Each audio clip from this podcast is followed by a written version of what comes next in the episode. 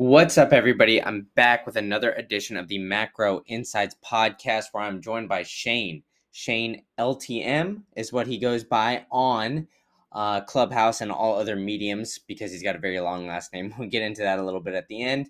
But Shane is my go to for all things real estate. He talks to a bunch of real estate investors, uh, agents, brokers, anything you can think of all over the country. So he has a great, great insight on everything that is going on in the entire country. So we get a breakdown of the overall real estate market, short term, long term, medium term rentals, uh, the varying degrees of all over the country. And, uh, you know, he provides some great insights. And if you're listening on the audio version, he even gives a little preview on the video. So go on to my YouTube and you can check out where uh, his current Airbnb in Colorado is, right outside of Denver. You can see the great view and whatnot at the end. Uh, but as always, ladies and gentlemen, if you are listening on any sort of audio platform where you can subscribe, please, please, please do that. Subscribe wherever you get your podcast. Give it a five star rating. Give it a boost on Fountain or any of these, you know, podcasting 2.0 apps. It's greatly appreciated and it helps the show grow.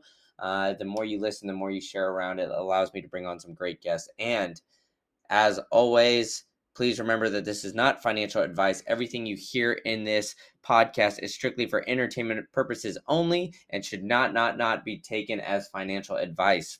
Now, let's get into the show. Whoosh. What's up, everybody? I'm back with another edition of the Macro Insights podcast, and I'd like to thank everybody listening on any podcasting 2.0 app such as Fountain and Streaming Me Sats. I really do appreciate it. And remember to help the show grow, I would really appreciate it if you like the video, if you're watching on YouTube, and subscribe to my YouTube channel or subscribe wherever you get podcasts so I could keep bringing quality guests and bring a, some great insights in a bunch of different industries to you. But I have a very special guest. He's been on the Twitter Spaces a few times, and I, he's going to start coming back a lot more. He he's kind of migrating over from the uh, from the Clubhouse realm over to Twitter Spaces. But I've got Shane, my resident real estate expert. I don't know where he went. He just walked away real quick. I'm not sure if he went to go grab something or whatnot, but there he is. Sorry, brother. I had a pin fall and kind of roll out of thing, and I was like, "Oh, he's gonna say my name any second, and I'm chasing a pin over here. No um, But we yeah. got Shane, man. How you doing? Good, brother. How are you doing? I'm doing well. I'm doing well. For those who haven't heard you on the spaces or heard you, um, you know, in Clubhouse or anything else, uh, why don't you tell us a little bit about yourself and uh, how you got here today? Uh, yeah. So, guys, I'm a single family investment consultant, one to four, five to 50. Also, I'll evaluate LP positions. Um, have been building a virtual community um, and doing a lot of masterminding through Clubhouse.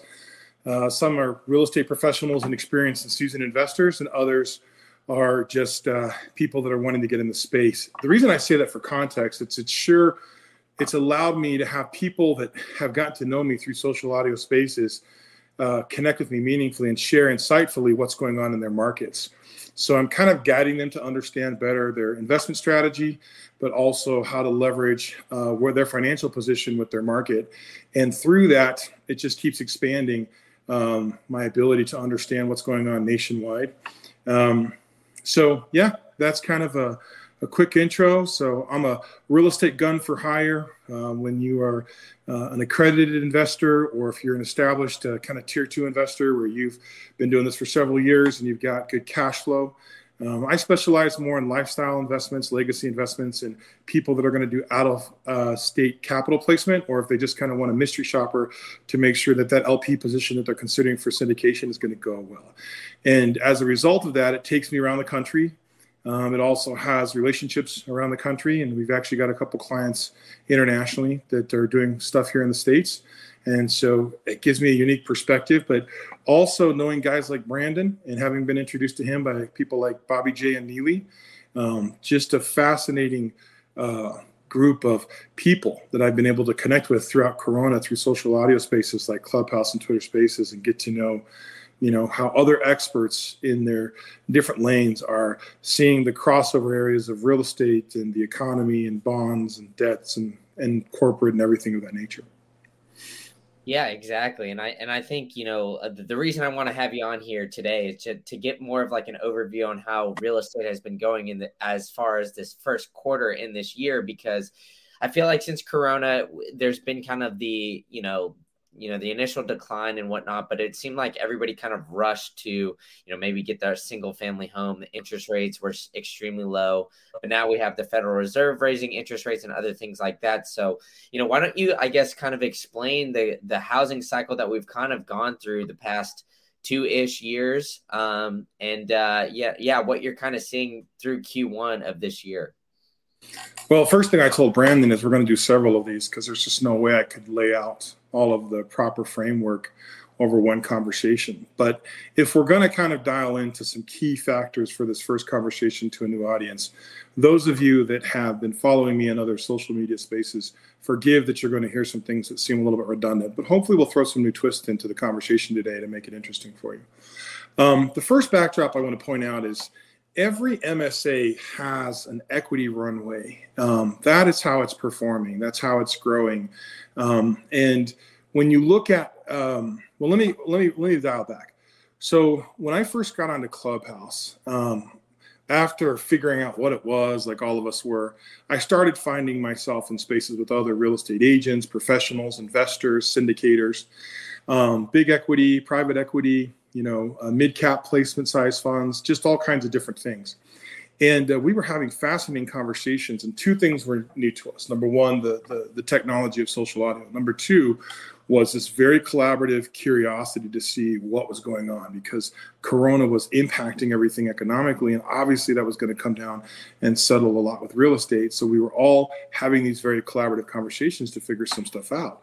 So someone who's kind of focused on several states and uh, probably a dozen MSAs over the last uh, you know several years started to really be able to understand uh, what was going on nationally. And one of the biggest things I learned early on um, when I started my journey, uh, kind of did a pivot about 10 years ago, was there's a huge difference between the Midwest and the West.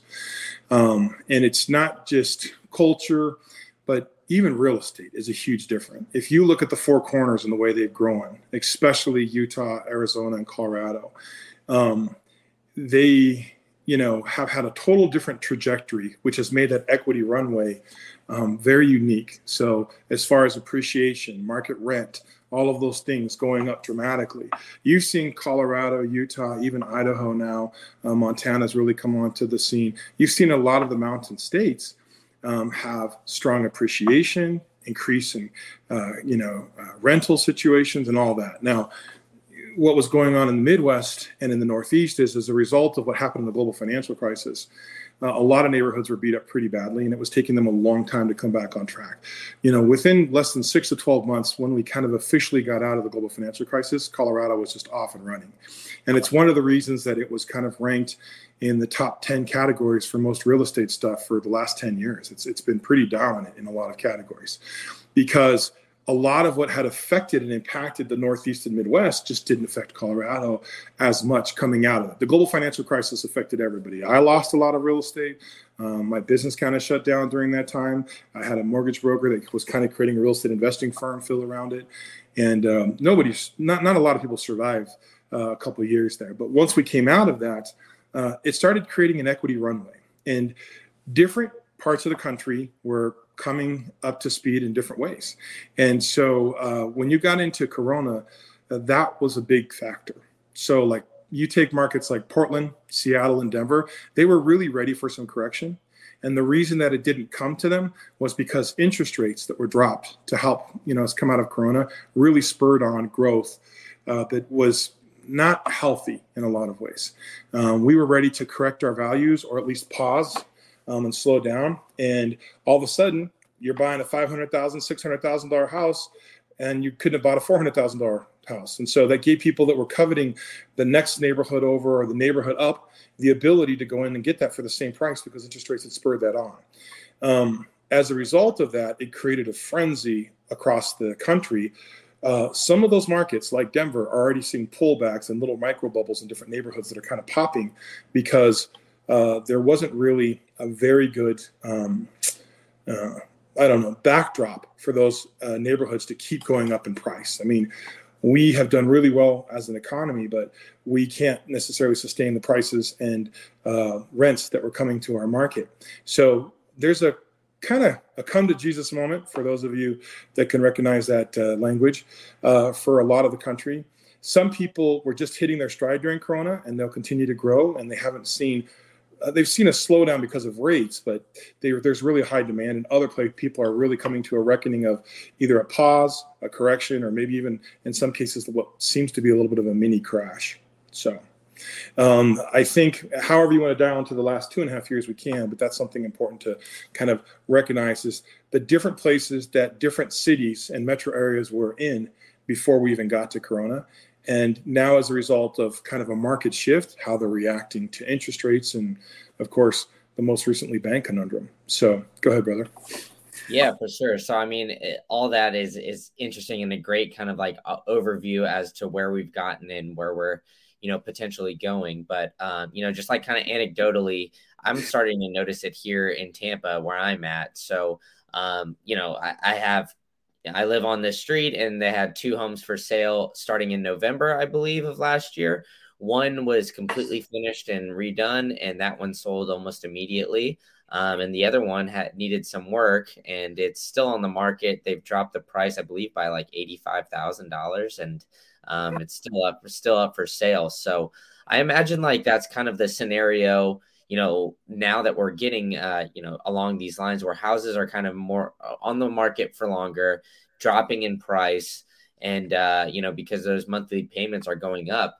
Do you think that that's kind of a trend that's going to continue based on, you know, what we're kind of seeing around, or do you think that you know, because we're having maybe less buyers, maybe less people kind of coming in for, you know, maybe their first actual like home or maybe their first uh, investment property where having a lot of those you know senior debt investors who have a lot of cash maybe on the side or something like that that they're going to start swooping in and getting these homes for a little bit lower than uh, than expected. All of the above. Um, there was a very interesting article that i'll focus on a little bit in some of the stages that i have coming up in clubhouse and twitter with you um, called what was a you know what America's Biggest Cities Look Like 100 Years Ago. It was by John Harrington. Fascinating. If anybody out there knows John, uh, reach out to him. Tell him that I've done a lot of um, indirect research off of his article and that I put boots on the ground in 70 MSAs in two years. And I'd really just love to have a conversation with the guy. Um, but one of the things that was pointing out was a working thesis that I've had on a national narrative for a long time, which is America's really quite officially divided into five to seven different um, paces and you know kind of uh, trajectories. Um, for lack of better description, a lot of times um, Clubhouse or sometimes on Twitter Spaces, someone will hear me say, "Hey, uh, you know, be aware of whether you're in a no growth, slow growth, or strong growth market." That's just a quick way to give context to what applies in Los Angeles doesn't apply in Denver, it doesn't apply in Nashville, Tennessee, it doesn't apply in Cedar Rapids, Iowa, Grand Island, Nebraska. Um, you know, uh, I actually haven't been to LA in quite a while, but I've been to both San Diego and San Francisco in the last little while. And, um, you know, when I go there, I focus on uh, transitional urban edges, and I also focus on the city line to see what growth really looks like the reason I say that in context to some of your question is, you know, that article did a great job of showing cities that were in their heyday 40, 50, 60 years ago, and now are back to sizes that are where they were 100 years ago. It's pretty crazy. Um, so when you look at a Chicago, a Detroit, a Philadelphia, you don't see a lot of growth. Those are no growth or negative growth markets. Um, and if you look at a Denver or an Atlanta or Seattle, just phenomenal growth. So there's no way to put a strong growth market um, into the same place as a no growth market. You just mentioned Tampa. So the Carolinas and Tampa have been probably some of the hottest markets this last year. Uh, Tennessee, I think, is cooling down a little bit um, compared to where they were, but still really good situations. And so when you look at, you know, a lot of what's going on and what we'll call North and Central Florida along the coastlines. When you look at what's going on in the Carolinas, um, you know, Texas experienced phenomenal growth, but it's slowed down compared to where it was. What is it that drives or pushes those factors in place? Um, I want to quickly bring in another article that was an opinion piece by the Wall Street Journal. Uh, we did a very interesting stage. Uh, I have a club called Dream Team that was co-founded by myself and JM, and uh, a really we just don't mess around with who we let up there to have a conversation with. They have to be an expert, luxury real estate, big real estate, an operator. They have to know their stuff. And uh, we did a stage on that Blue Exodus uh, article. And Lee Brown, who's the vice president for the National Association of Realtor, was pointing out a lot of interesting policies that NAR uh, was having to deal with with the DOJ, you know, um, and a lot of lawsuits that were going on. So there's the the legislation that's going on with realtors right now that's going to change the industry but then there's a lot of what that article pointed out was a lot of local legislation that has really kind of inhibited meaningful economic growth for places like new york california philadelphia so when you have places like florida arizona texas colorado's been relatively moderate so far we have some problems on the horizon i hope that go in our direction for landlord friendliness um, that have been landlord friendly and investor friendly um, that favors them dramatically. The other thing, weather. You can't help the fact that, you know, as much as I love Rocky and Philadelphia, it's a cold place. I'm getting ready to go there, um, you know, at the end of this month, and I'm glad I wasn't going there in February. You know, so uh, it's uh, one of those situations where, you know, uh, just just weather winters you know more you know they, it's ironically there's about 20 to 25 percent people depending on the consumer surveys that you look at out there that do want a winter where they live but that still leaves 80 to 85 percent that don't so um, you know obviously weather is favoring that along with friendly landlord situations. And the one thing that we need to add to this narrative is what I will call equity rich capital. So, you know, if I bought a house in a nice neighborhood in Denver, you know, 10 years ago for $200,000, um, it's possible that house is worth a million dollars. Maybe I put 80 to $150,000 of upgrades. Maybe I put sub-zero Wolf appliances in there. But the house on its own merit went up almost, you know, four to four and a half times without any upgrade. And so if I'm selling that million dollar house last year during Corona or the year before, and I'm going down to Tampa where you're at, I can buy that same caliber house for probably half the price now. If I did that like two to three years ago, I could have bought it for like a third the price. Um, so imagine what that looks like when equity rich capital decides that it wants to relocate. We already had the baby boomers that were retiring, but during Corona, we had a lot of people that were uh, able to all of a sudden, after six to 12 months of not being called back to the office, they were just able to move wherever they wanted to and work from home. So, you know, when you look at that pipeline, those are three of the four or five big things that impacted uh, who was coming and why, you know, the supply was not keeping up with the demand. All right, yeah, so that's great on you know the supply and the demand of the overall housing.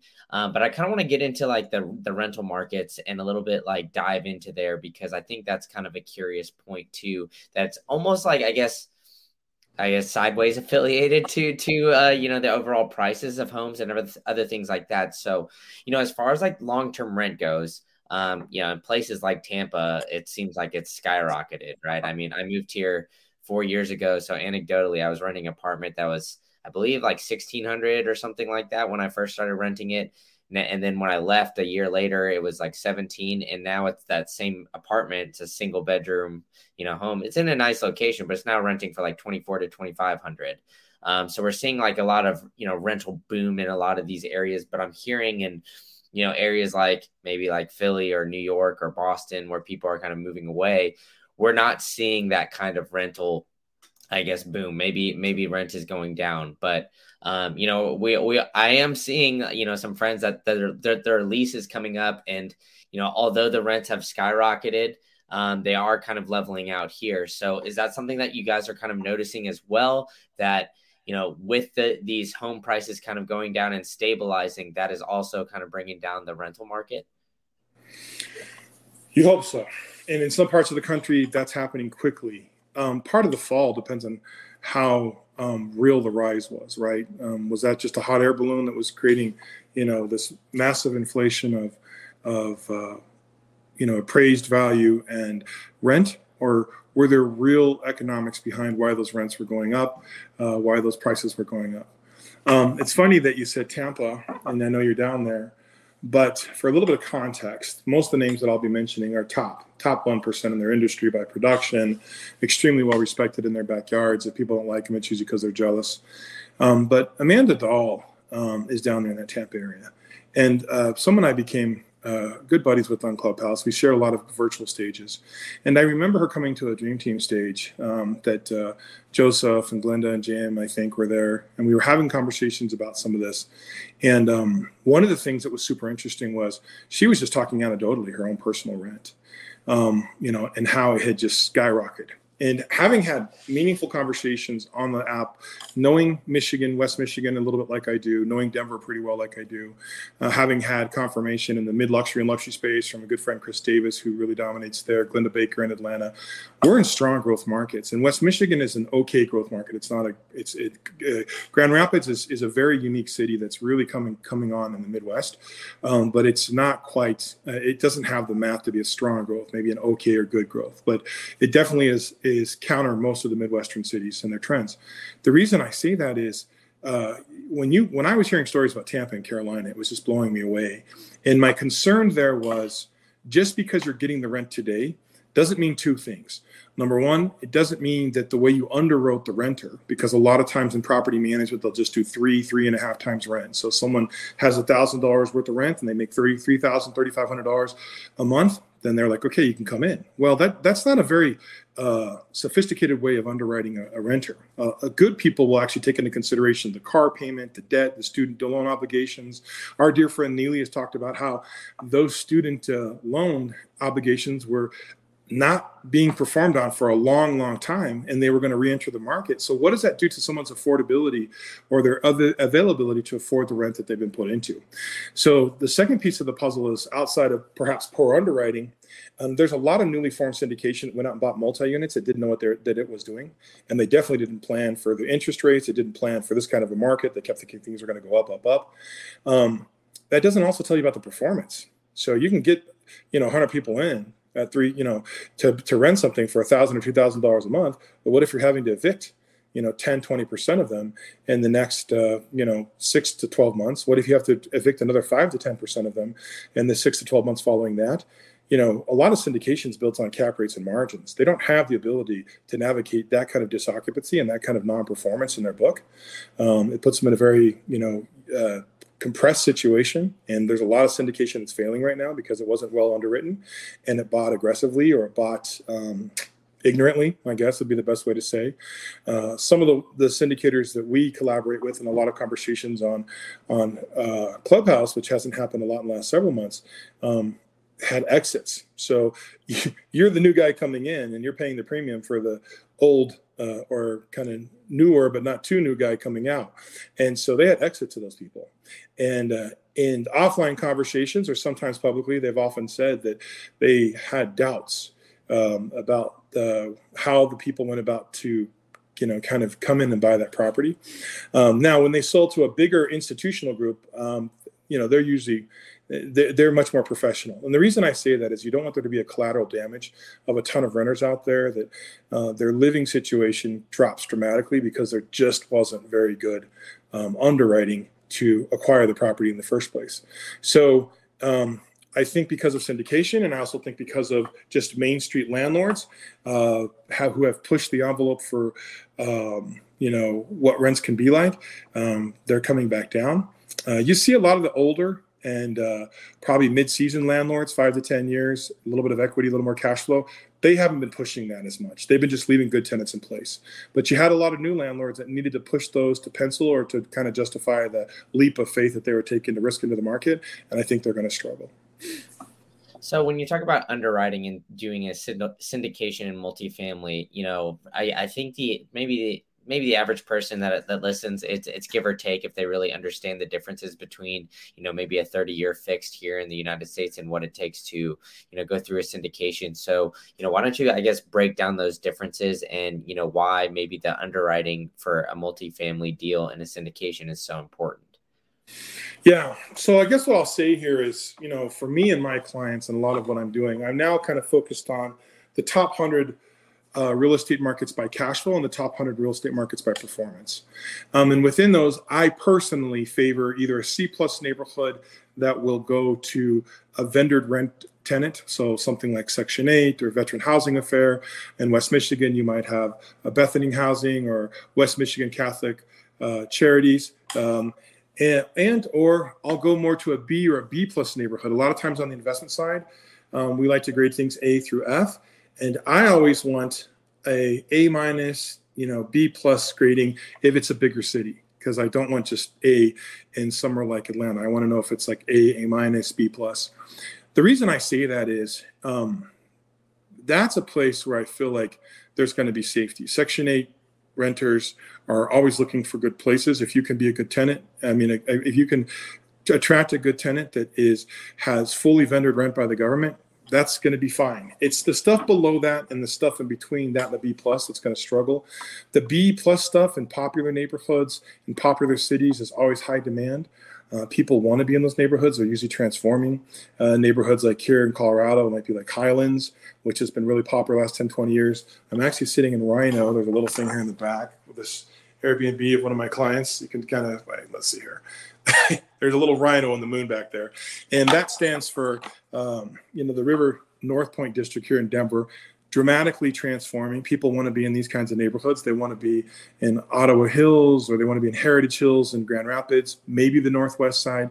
Um, so those neighborhoods are doing well. It's everything in between the C plus and the B minus that you have to worry about, and it's everything below C plus as far as rental concerns, as far as neighborhoods taking step backwards, losing value, as far as rents, you know, kind of imploding, because what most people don't under realize is how much the typical landlord and property manager in a probably C plus or B minus neighborhood or lower, they're at the front line of really helping that neighborhood curate stability.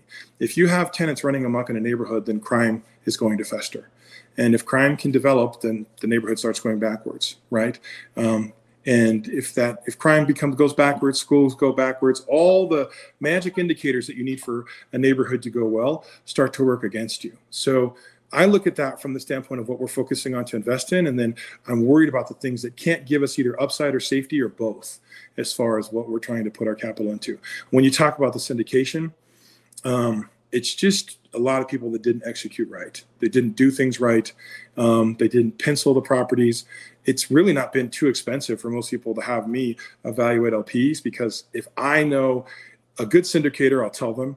If I don't know the syndicator, but I know the the what should be the going rent rate and what should be the going situation for that area, you know, I'm able to turn those around in like 20 minutes to two hours and just say, don't do it, or yeah, it's going to be a good fit for you because it really starts out with good rent and the tenant. If they're not using good screening process processes, and if they didn't do enough value add, what we call value add in the business to the property, um, to you know upgrade the facilities, the amenities, make it look nicer, uh, then they're going to struggle to keep a good tenant. And those are the most dangerous situations. I mean, they just start to become overrun with crime and blight. You start to have more problems with things like bed bugs, I mean, realistically, and insects. And then once things like that hit an asset, it spreads like plague through the whole asset, and that becomes a problem. So when you didn't take meaningful consideration of getting the right tenant and doing the right things to the asset to avoid those things, you're going to have a lot of problems on the back end with those things.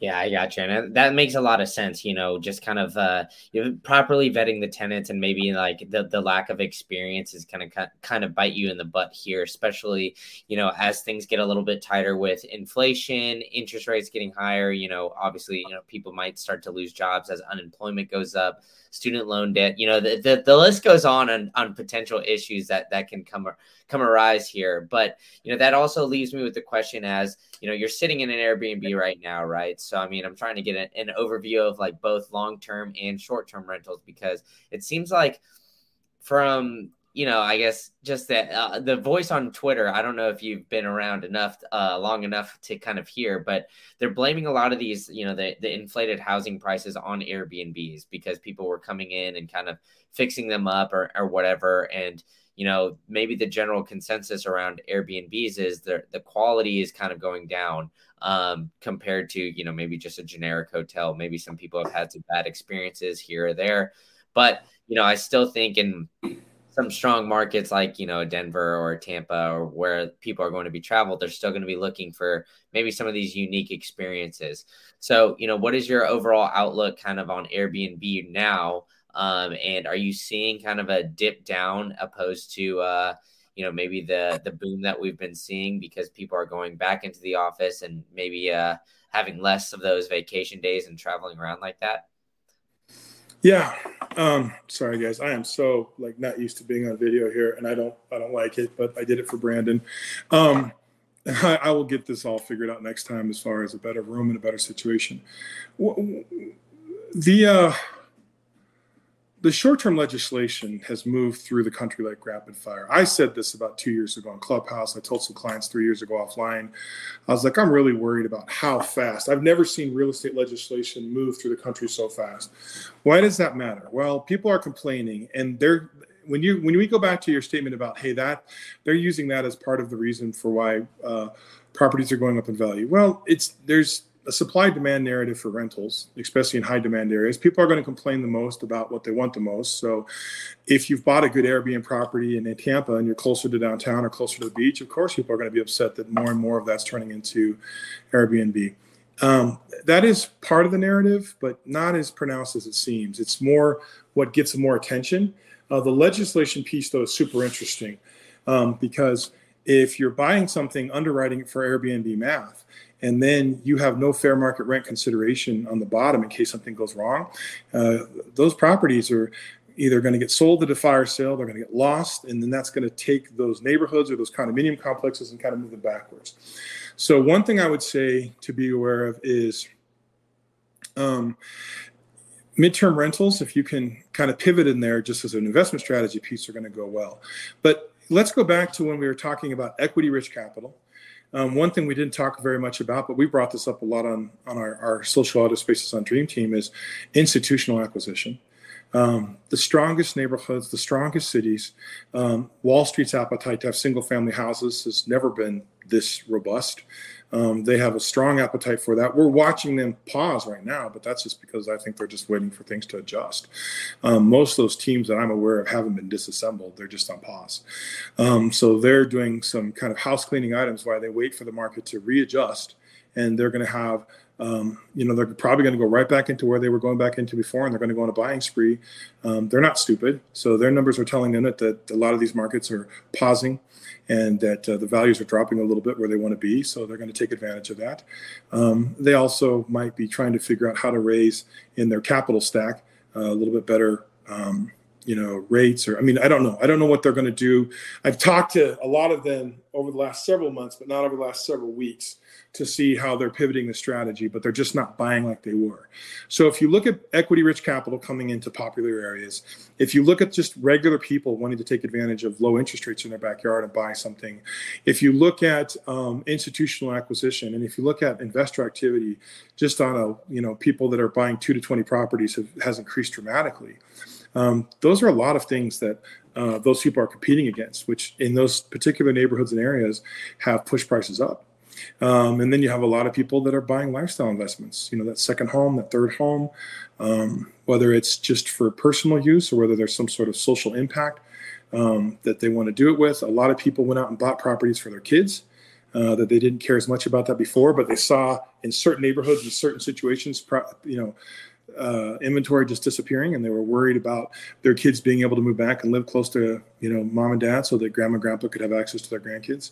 So we all of those categories saw dramatic increase, um, and we've spent many, many, many hours and many conversations during Corona, and now more strategically you know, I'm a master admin in BRRRR with Joseph Scree. So we talk about this stuff from time to time. Main Street to Wall Street, Dream Team, Twitter Spaces. I usually pretty much just go to Green Candle Investments because I trust Brandon's insight and decorum on how he runs a stage, and I follow Bobby J and Neely over there. So I'm very picky about where I want to keep company. But when I do, I want to make sure that there's collaborative, in, um, in um, intelligent insight, and, and, we're sharing information so that we're all, you know, kind of casting a better uh, what we'll call a less foggy crystal ball, I guess, right? As far as what's going to happen for real estate or stocks or anything out there that impacts us. Yeah, for sure, and I, you know I agree with you 100% there, right? I mean, I think the uh, the you know the sharing of information from people that have boots on the ground and that are experts in their field really can't be undermined in this scenario especially when it comes to real estate because everything is you know so regional and can be different from market to market and everything like that. It's really hard to get like a full grasp on things because like i said it, it varies from market to market. But you know we, we are kind of having this this banking crisis kind of go on right now in, in a lot of regional banks. Um, so you know, I'm not I'm not quite sure. I, I don't know if I, I prepped you for this one or anything like that. But do you think that that's going to affect kind of some of the lending practices that we have, uh, you know, for houses, whether it's personal mortgage or some uh, something for, you know, maybe some uh, some rental properties or something along those lines? You know what's interesting is I guys asked Brandon to pop into a small little stage the other day and put him on replays so that this question that was coming up over and over again in some of our social audio spaces in the clubhouse could be addressed. And I knew that, you know, I saw Neely and actually Shlomo um, listening on Twitter spaces to what was going on with Jerome Powell's speech for, you know, three hours. And I thought, I'm going to have Brandon come in here and give us a little recap of what he heard. I hadn't had chance, except for what I'd seen in highlights and some texts and Twitters back and forth between colleagues. Hadn't really had a chance to go listen and break it all down. And um, so I was just as curious myself to see what he was going to say. And he did a really good job of that. And then Brandon and I were just talking about this the other day. And then right afterwards, uh, you know, we had the global we had the global banking situation just uh, really come into question, right? Um, and what I the next day, um, there's a guy, um, Mr. De Silva, who is uh, very qualified and educated in the, in the, London spaces of raising capital and equity. And he came in and kind of explained uh, to a lot of people what was going on, what the danger was. And I thought it was fascinating um, because he understood the American banking system well because you know he's in and out of investments with it and clients that hold funds in their you know in in uh, American banks. To have someone from a London perspective really kind of break down what he was seeing. And one of the things that I took out of that that was indifferent from a lot of the other narratives was that even though there's different reasons on how we got here, um, I just started to hear something that just resembled parts of the global financial crisis. And it wasn't that we haven't learned a lot. It wasn't that we're in the exact same position. We know from real estate side where things they're different, but it was the same narrative as far as banks collapsing. You know, I used to do a lot of uh, business with uh, we used to have plaques on our wall for how much business we did with Aurora Loan Services, who was a division of Lehman Brothers. And when you look back at what happened to, say, you know, Countrywide or uh, WAMU, it's kind of easy to understand why they had problems. But when you look back at Lehman Brothers, I mean, they really should have been able to have been bought for way more than they were bought for. You know, um, it's not necessarily for what they might have wanted um, and this is where I've been teaching a lot of my people and the mastermind people to go back and watch The Big Short because for as many things that are different about the global financial crisis, it's funny how recently, in the last two weeks, we might be going towards the same end. I don't think we'll get there, and I don't think it'll be as chaotic as it was before. But gosh, you, you know, who thought three weeks ago, Brandon, that you know the 16th largest bank or wherever it placed, along with several others, and now they're talking about all the others that have books that are, you know, uh, in this same economic narrative. Who would have thought that they were, uh, you know, so close to something that would just create a run on the bank and create all the problems that it's created? It's definitely something that we have to be aware of. I think one of the reasons that the strategy that we've been focusing on for a lot of our investors and for myself and other clients, um, we're dialing it into it deeper because I want to go to vendor rents. Those there's there's a huge shorting supply. There's a guy uh, Brian that be- I've become good buddies with um, on Clubhouse last several months, and that's their whole focus, right? They've created a, a fund and a prop tech uh, to kind of identify these markets, identify these neighborhoods, and he always talks about the seven million uh, housing deficiency that's out there, plus uh, for um, affordable housing, and how much of that can be funded uh, by Section Eight. Um, so. Uh, or things like Section 8. So I think that that's those are spaces that won't impact our investors and we're kind of sticking to this playbook. I think your legacy neighborhoods have a lot of solvency. Um, when you look at a bb plus neighborhood you've got a lot of people in there that have good jobs or that own their houses or that have uh, good equity in their houses. And so um, you know i know in colorado specifically uh, some of my b b plus neighborhoods that i was really a big fan of you know, they dipped anywhere from four, five, um, in best case, worst case, eight to 12% from their market value during the global financial crisis. And some of the C, C plus neighborhoods took a hit of 60, 70, 80% as far as their value goes.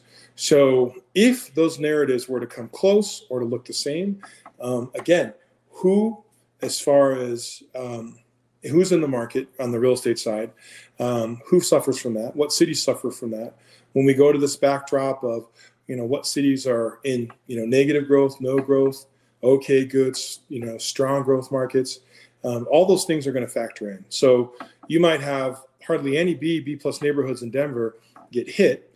You might see some of the c c minus and c plus neighborhoods get hit.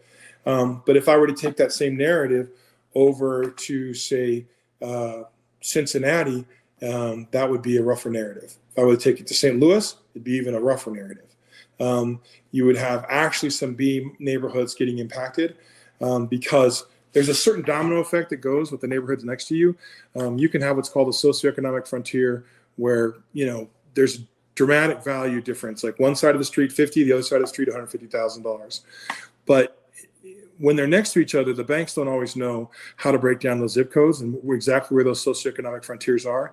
So more often than not, in a market like this, the neighborhood next to the good neighborhood pulls that neighborhood down. And um, so that's just something to be aware of, not just for rents, but for appreciation and for, you know, just if you're trying to calculate uh, your net worth, I mean, that's going to take a hit. So all those things kind of matter.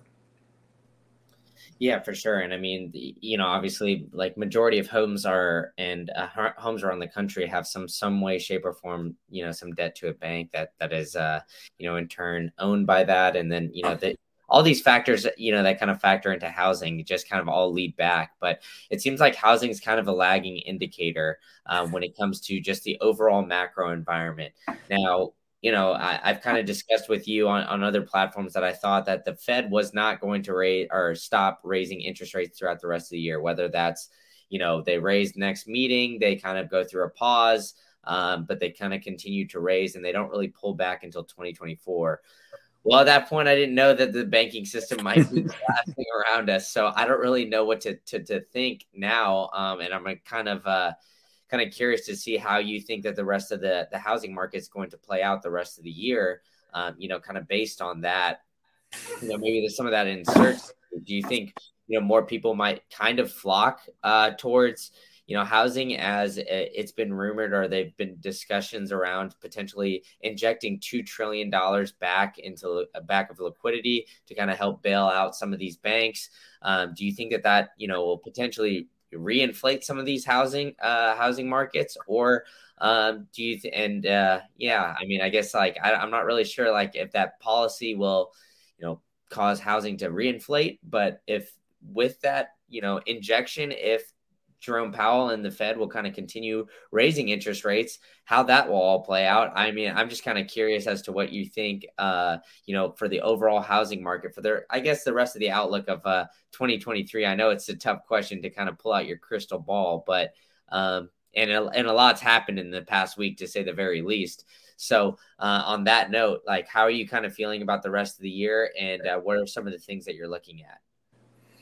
Well, it's funny because for 18 to 24 months, we were watching dramatic appreciation impact most of the markets across the USA um, that were uh, the strongest growth markets. There's a lot of good comeback markets. You know, I think Cincinnati and Cleveland um, are good comeback markets. I think Kansas City is a good comeback market. Um, but there's reasons why I'm not mentioning Toledo. Um, I think Nashville is doing really well, but there's reasons why I'm not mentioning Memphis um, because uh, a state alone can't just pull a city um, out of the disrepair um, that it's been in for a long time. Um, you know, in, in Michigan, Detroit is such a mixed bag of tricks, but as you get out to places like uh, Battle Creek, um, you have a lot more problems in Battle Creek than you do right down the road in Kalamazoo, which both kind of sit over in that southwestern corridor. And I think that, you know, like everything, the biggest problem with real estate and the biggest advantage to these social audio spaces is we record late. And even when we record, we're reacting off of um, market sentiment that in best case is 30 to 60 days old. Um, so when the market's shifting dramatically and you have a precipitous fall or the potential for a precipitous drop in value, um, or when the market's going up, you're never really able to measure until after the fact uh, where the height of the value is and where the bottom of the value is. And as a result of that, um, it becomes, you know, the most difficult 800 pound gorilla in the economic uh, uh, narrative to to predict. But um, I do feel like um, there's places where you can just protect yourself um, in the current market. And one of the things that I would just say in general is don't go for the best return in real estate. Go for the best property um, that has safety net in a worst case scenario and has upside upside in a best case scenario. So let's just say that you were buying a property, and I'm just going to pick um, Alabama. Okay, um, and you're buying something in a decent little city in Alabama, and uh, you see that the fair market rent rate will give you a decent return, like nothing spectacular, but maybe six and a half to nine and a half, 10%. But if you do a little midterm rental, you're going to get a great return in the high teens to low 20s. Um, and you have to make sure that that investment uh, and that investment plan line up with your life. Uh, you know, that you have a proper management um, team or that you're going to have a proper management strategy yourself to do that. Um, you've put yourself where you know what your uh, worst case situation is. Fair market rent, I get six and a half to seven and a half percent or more. Um, if I'm able to do a midterm rent, okay. If anything goes wrong, I bought some furniture. Uh, I put a couple tenants in there for 60 days to six months. I either don't like doing it or I'm not making enough money, so I lower my prices. Uh, but then I see if one of my tenants wants to go long term or I go to long term. Um, I'm just protecting myself because the one thing about real estate is it's a long game. You know, as much people do it for the short game, some people make a lot of money. It's funny how many of the people in the short game are out of the game um, after two to five years because they just can't sustain that momentum that they took advantage of during some sort of magical market moment or market trend uh, that happened, whether it was timing or location that they jumped into.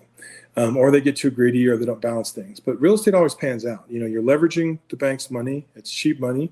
Uh, you're creating equity over time. You can work the margin of the cash flow. So if people don't get greedy right now and they just sit somewhere where they can get a safe, good return, but have upside, I think that's the best way to play the market. You, you see something that if things go well, you can have upside. And upside can come to you in one of two ways. Now, like creating a midterm situation instead of a short term, which I feel like is way too volatile for most people, and a little bit better return than a long term. So that might be targeting a traveling nurse or an engineer that's come to town. Um, or you can sit there and say, okay, I know that I'm not getting great uh, margins today, but I know rates are going to go down. Nobody thinks they're going to go, nobody smart thinks they're going to go to where they were before, but they are going to go down. And then when the market turns, if I'm in a really strong neighborhood, I'll probably see some good things go in my favor as far as appreciation and cash flow. If I can leverage those things, those narratives, whether I'm going for kind of more of a blue collar government fixed income rate rent, or whether I'm going for a stronger neighborhood, um, I'll be good. I really feel like in some parts of the country, the B minus, the C plus, a lot of the things below the C you have to be aware of. But if you have a strong, sustainable C plus neighborhood and a strong MSA or a good growth MSA, or even a, a, a no growth MSA, but you just it's been C plus for 20 years, it'll probably be C plus for another 10 years. And a lot of times it's a one car garage neighborhood um, where a lot of people own their houses. You know, those things are going to be fine. Well, what about when it comes to like multifamily? Because it seems like to me that um, you know, you kind of described like the neighborhood outlook and, and how that's going to go. But, um, you know, I guess generally speaking, maybe this is just anecdotal, but I, I know some of my friends that are, you know, maybe we're, we're thinking about buying, but now that they're seeing the interest rates go up, their narrative is, oh, well, we we don't want to, we don't want to pay these high interest rates. So instead of going to, you know, maybe a single family home or even you know renting a home they're like well we can get a nicer apartment anyway because we were looking at you know potentially making a big down payment now we're going to put that off and just have that money kind of sit in the bank so they're looking at more of I don't know, maybe B to B plus or maybe even A, uh, some, some of these apartment complexes. So, you know, do you think that that's going to be kind of, I guess, more of a common thing, or do you think that's maybe just like an anecdotal situation that we've got here in a, in a bigger city that, you know, has a lot of development going on? Well, small multifamily really stops at four. In my book, by management and scale, it kind of stops somewhere in the teens to 20s. Um, and I don't specialize in a lot of stuff over 50, except for to see by evaluating that LP position if a client should be placing a chunk of change into a syndication to see if it's going to go well. Um, gosh, I don't know how to summarize an answer for your question, uh, but I will say that um, if I, again, if I took a certain person in a certain part of the country I would probably get a very different answer. Um, and that same person um, in the same financial position might do things differently in different cities because I don't think it's lost on people how um, their city is compared to other cities around the country in what we will say the middle class and upper middle class space. Okay. Um, sometimes in the blue collar space, they've had an anecdotal experience, or maybe they um, moved around the country if their father was a trucker or in the military. Um, but for a lot of the middle class and upper middle class, you know, so many people are not, you know, we're, we're 40, 50 years removed from the predominant amount of people go to college in state, stay somewhere close to home, and live within hours of their original birthplace. That that trend keeps going down more and more. So more and more people have friends from college and life that live in other cities, and and it's not lost on you if you're in Kansas City, why maybe Ann Arbor, Michigan is a better market. Um, it's not lost on you um, if you're in Florida um, that your friend's freezing his butt off in Pittsburgh in the middle of winter. So um, I think they're able to sit there and say, well, because I'm in this kind of a market in that kind of city, I think I should be doing this. And if there's anything that we could do today and in future conversations is continue to bring light to people on what's different about your geography and your personal financial situation and the macro um, place of the of the of the of the economy right now that that should be changing how you buy, when you buy, and what you buy. You know. So uh, anyway, I don't. I'm I'm still perplexed in uh, a lot of thoughts about that last question. But if you wanted to dial in something more specific, I guess I could try to give you a more specific answer. But I don't know. That that that's there's a lot of thoughts are coming to my head as, as we have this conversation and as you ask that question. Go ahead. Yeah, no, no worries. I know that was kind of broad and just like an anecdotal kind of uh, you know note that I have there, but you know, I guess what what is your strategy kind of going into the rest of the year? Are you going to still buy? Are you kind of uh, you know, are you going to allow us to peel back the curtain a little bit? Like, how are you kind of prepping for you know the potential of, of this unknown? I think it's a good year to buy one or two properties, and it's a great year to prepare to buy two or three next year for the average investor out there who's using BRRRR strategy. Um, limiting beliefs and information and good guidance are what keep most people back from doing any sort of main street investing at scale.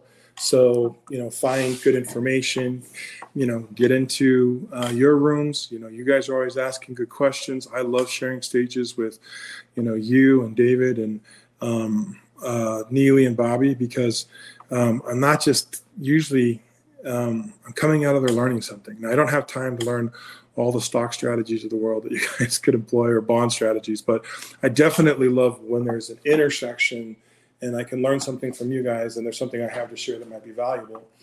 Um, I guess the secret sauce this year would just be a rewind back to where I was telling you guys earlier.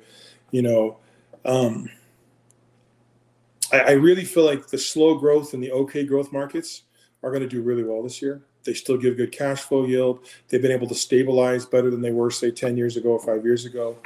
Um, they got some of the the the really fair market um, appraised value due that they were due. Um, you know, you had a lot of places like uh, where my kids live and where I have properties, and I live about a third of the year in West Michigan where I mean you were just buying great houses in great neighborhoods for 100 130 thousand dollars three four years ago. It just wasn't going to last because great neighborhoods and great school districts with you know decent amenities, not being in the middle of nowhere.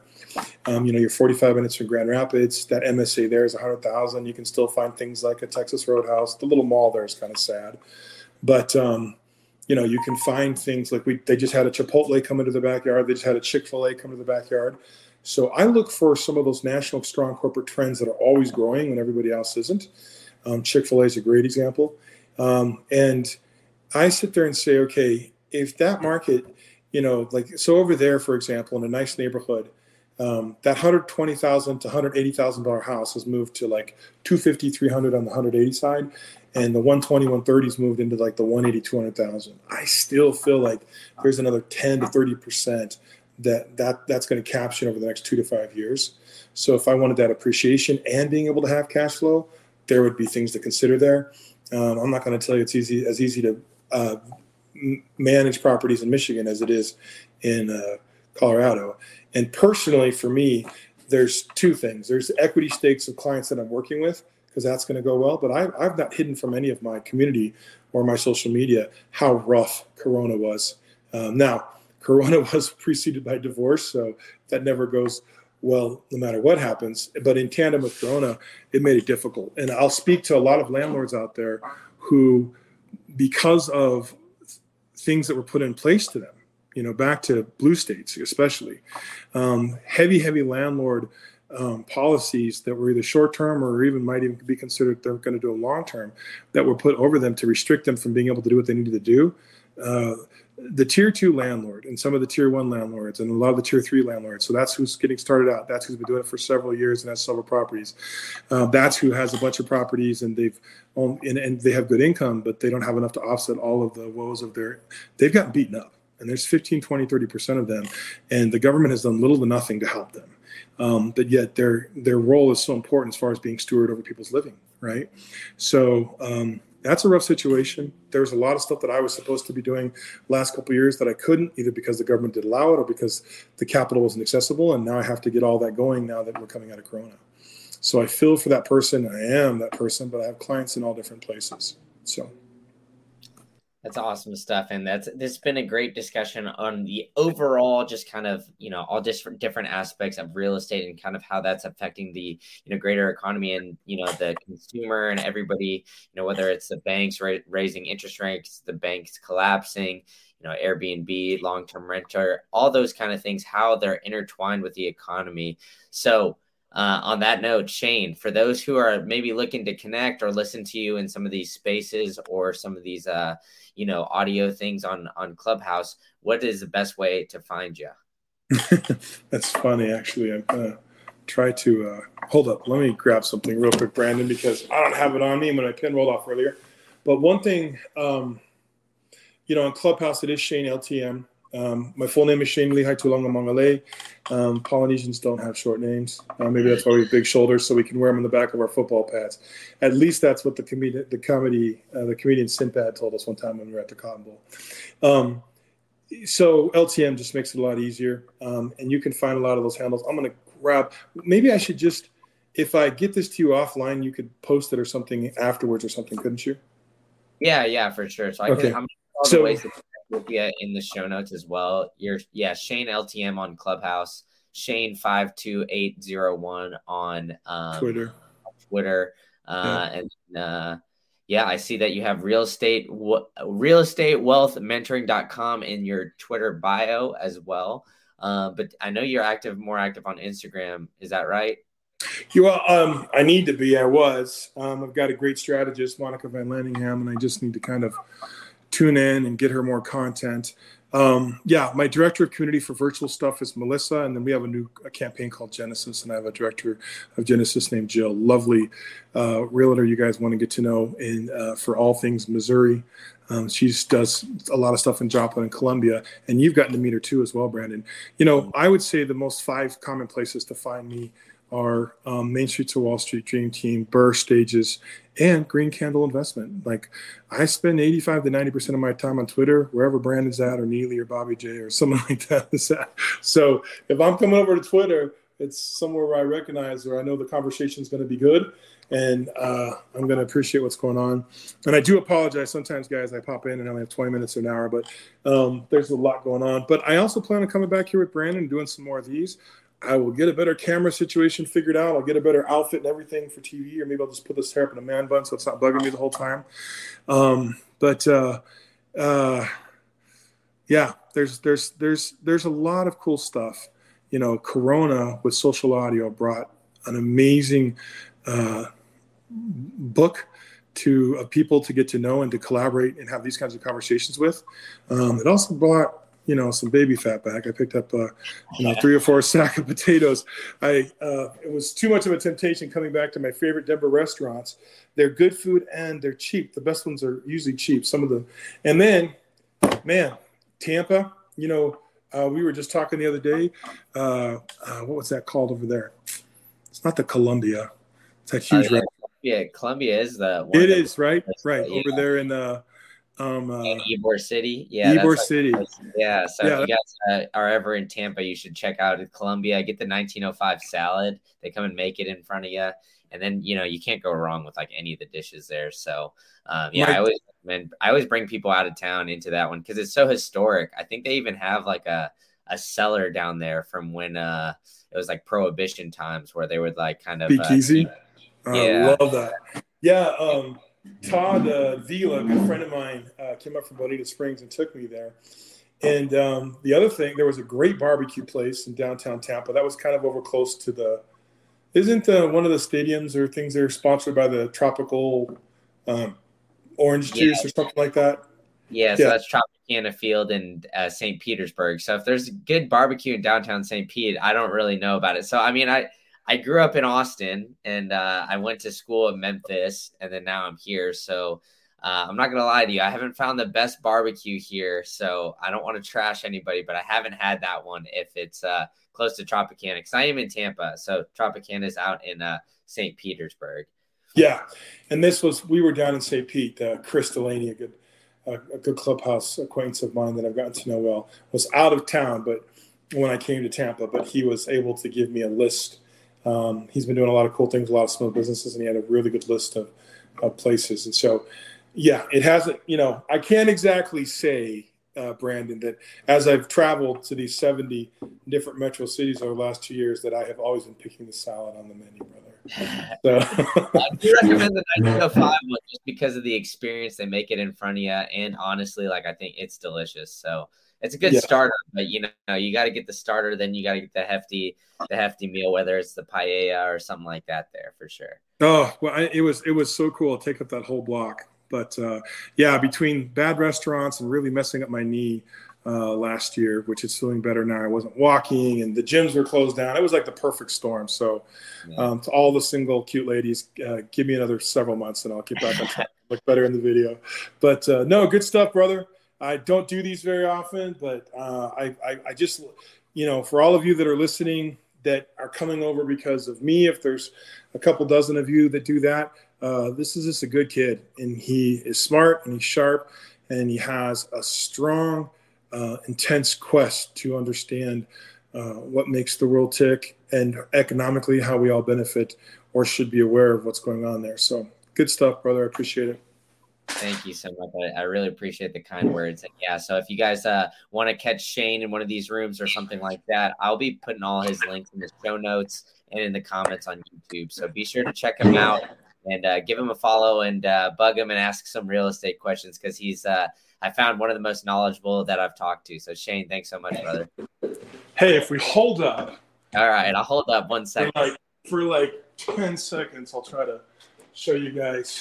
Um, it's called Wunderlist on Airbnb if you guys want a cool place to come check out. But yeah, yeah. if you're, uh, if How do I flip the camera?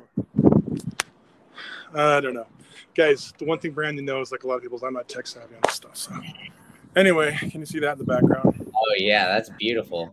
If you're uh, listening on the audio, you got to go check out the YouTube to see the end where Shane is showing us where he has a full view of downtown uh, Denver. Well, and not just just only come to the end, guys, because there's nothing special about me unless you want to see Mr. Q Brandon. But if you if you do look at RiNo, guys, you know, look at just this neighborhood. How many cranes? You know, right now there's seven. Last summer there was eleven. There's two over there you can't see behind. So can you see that, Brandon? Yeah, I can see it. Yeah, and it's just the way this neighborhood has gone from an old industrial warehouse district into just kind of the next coolest thing since sliced bread. You know, yeah, we got some homeless things and we got lots of things we to work through as a community, but there's cool stuff going on in Denver. There's cool stuff going on in Kansas City. Everywhere I go, there's cool stuff going on. But don't let cool sway you from your basic investor math and understanding uh, what you need to do as far as you know your investment strategy and pay attention to everything because the reason I like going in there Brandon is because stocks and and you know all these other factors they impact what you're doing as far as real estate and everything else. So yeah, I should have been here the whole time, brother.